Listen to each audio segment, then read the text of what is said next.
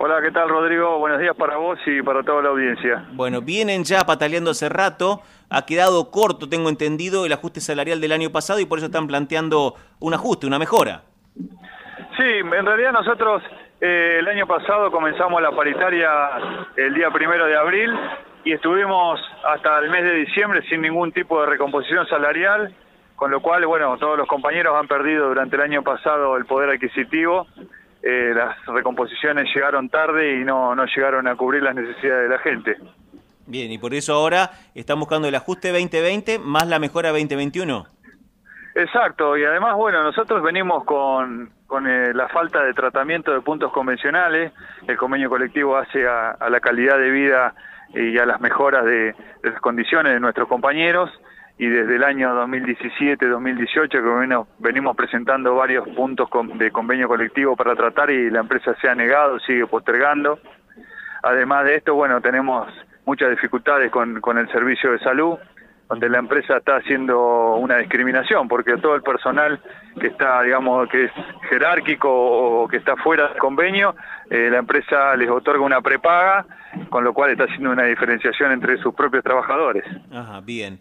Eh, a ver, en el orden local, hace rato que no tienen atención directa al público, y acá es lo que por ahí más nos reclama la gente, cuando hacen una medida de fuerza como la de ahora, que incluye, porque digo, ya no estaban atendiendo al público, ¿cuál es la medida en la práctica?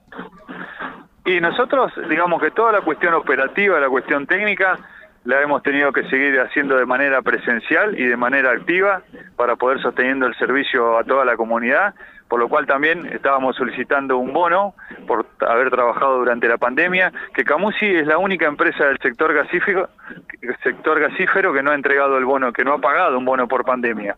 Después, además de eso, eh, como bien vos decís, todo el personal que hacía la atención al público ahora lo está haciendo de manera virtual o de manera remota con, con esta nueva metodología del teletrabajo.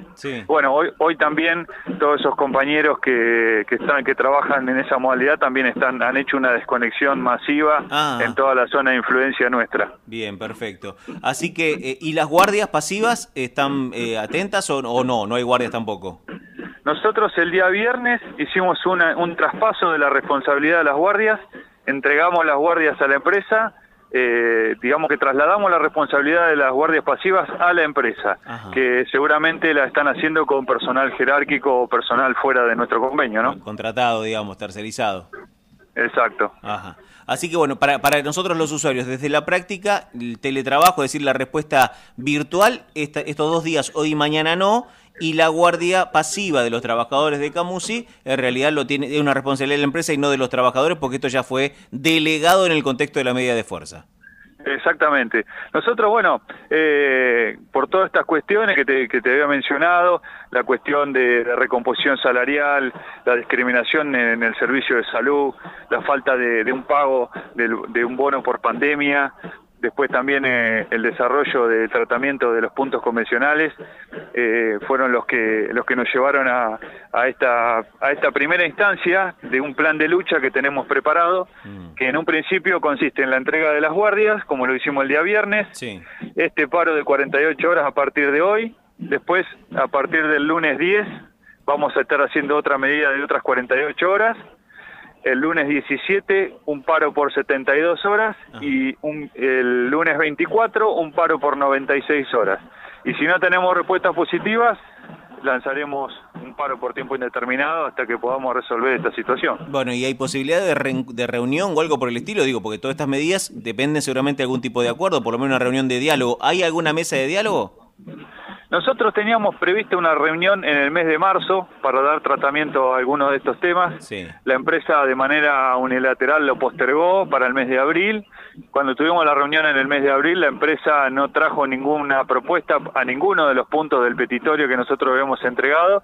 Por eso se decidió salir adelante con esta medida y en el día de hoy nos han citado a tener una reunión sobre las 14.30 horas. Eh, vamos a ver, estamos con todas las expectativas puestas ahí, abiertos al diálogo para, para esperar las propuestas y poner la consideración de las asambleas para ver cómo, cómo continuamos de aquí para adelante. Muy bien, ojalá que sea una respuesta positiva. Pablo, muchísimas gracias por este paso por Radio Tandil, muy amable. Muchas gracias a ustedes. Aprovecho ese medio para saludar a todos los compañeros de Camus y de, de, Tandil, compañeros y compañeras. Y bueno, gracias por hacer visible nuestra problemática y saludos a vos y a toda la audiencia. Bueno, gracias. Hasta luego. Chau, chau.